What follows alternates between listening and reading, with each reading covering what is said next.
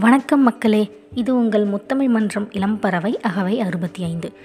மனிதன் தனியான ஒருத்தன் கிடையாது. சமூகம் அப்படிங்கிற ஒரு பெரிய கடலில் ஒரு சின்ன துளி தான் மனிதன்.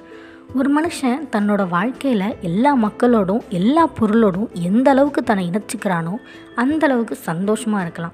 நம்ம தமிழர்கள் வாழ்க்கையும் அப்படிதாங்க. என்னடா சொல்ல வர அப்படின்னா தமிழ் வழி தூதுவின் ஆறாவது அத்தியாயமாக தமிழர் வாழ்ந்த வாழ்க்கை முறை.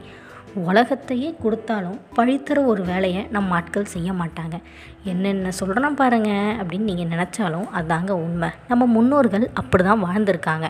நாமளும் ஆறு வயசுலேருந்து அறம் செய்ய விரும்பணும் படிச்சுட்டு தான் இருக்கோம். ஆனால் ஒரு உதவி செஞ்சோன்னா அதுக்கு கடனாக வேறு ஏதாவது எதிர்பார்த்து தான் பண்ணுறோம் வணிகமயமான இந்த உலகத்தில் அறமும் ஒரு வணிகமாயிருச்சு. இம்மை செய்தது மறுமைக்காம். அதாவது இந்த பிறவியில் செஞ்ச ஒரு அறம் அடுத்த பிறவியில் நமக்கு பலனாக கிடைக்கும் அப்படின்னு சொல்லி வணிக நோக்கமே இல்லாமல் தான் அறம் செஞ்சுருக்காங்க. நாம் எல்லாருமே சிலப்பதிகாரம் படிச்சிருப்போம் பூம்புகார் படமும் பார்த்துருப்போம். அதில் பாண்டிய மன்னன் தன்னோட தவறை உணர்ந்துட்டு எனக்கு செங்கோல் மணிமுடி வெண்கொற்ற கொடை எதுவுமே வேணான்னு சொல்லி நானே கல்வன்னு சொல்லிட்டு உயிரை விட்டுருவார். அதாவது அறநெறி முதற்றே அரசின் கொற்றம் அறநெறி பிழையா திறனறி மன்னர்.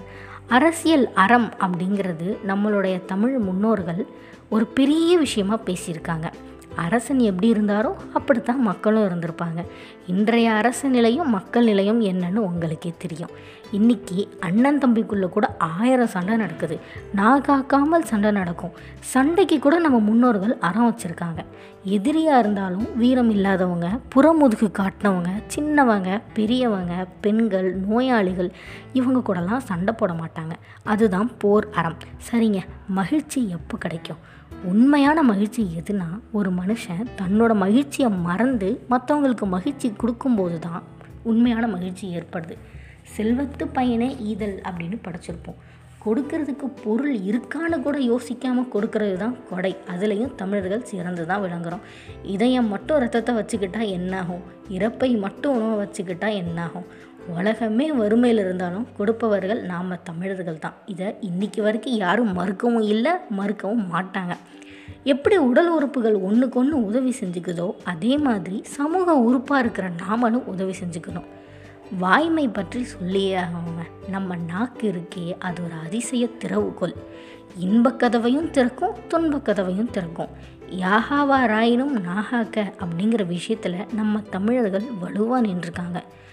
தமிழர்கள் வாழ்ந்த வாழ்க்கை அவங்களோட வாழ்க்கை முறை அப்படின்னு சொன்னால் விருந்தோம்பல் பற்றி பேசாமல் விட்டால் எப்படிங்க?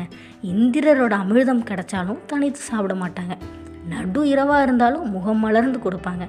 ஒரு பொருளை பணையம் வச்சாவது விருந்து கொடுப்பாங்க. விருந்தினரும் வரையவரும் நெருங்கி உண்ணா மென்மேலும் முகம் மலருவாங்களாம்மா நம்ம முன்னோர்கள். நாமளும் அப்படித்தானே இருக்கோம்? ஆமாம் ஆமாம் நாமளும் அப்படி தான் இருக்கோம். நாம் பேசினா பேசிக்கிட்டே போகலாங்க தமிழர்கள் வாழ்ந்த வாழ்க்கையை வார்த்தைகளால் அடக்க முடியாது. நம்ம முன்னோர் வாழ்ந்த வாழ்க்கையில் நாம் சில சதவீதம் தான் வாழ்கிறோம் சும்மாவே தமிழன் என்று சொல்லி தலை நிமிர்ந்து நிற்போம். நாமளும் அவங்கள மாதிரி வாழ்ந்தோன்னு வச்சுக்காங்களேன். நம்மளை அடிச்சுக்கிறதுக்கு ஆளே கிடையாதுங்க. இதே மாதிரி தமிழர்கள் பற்றி தெரிஞ்சுக்க தொடர்ந்து இணைந்திருங்கள் தமிழ் வழி தூதுவுடன். நன்றி மக்களே.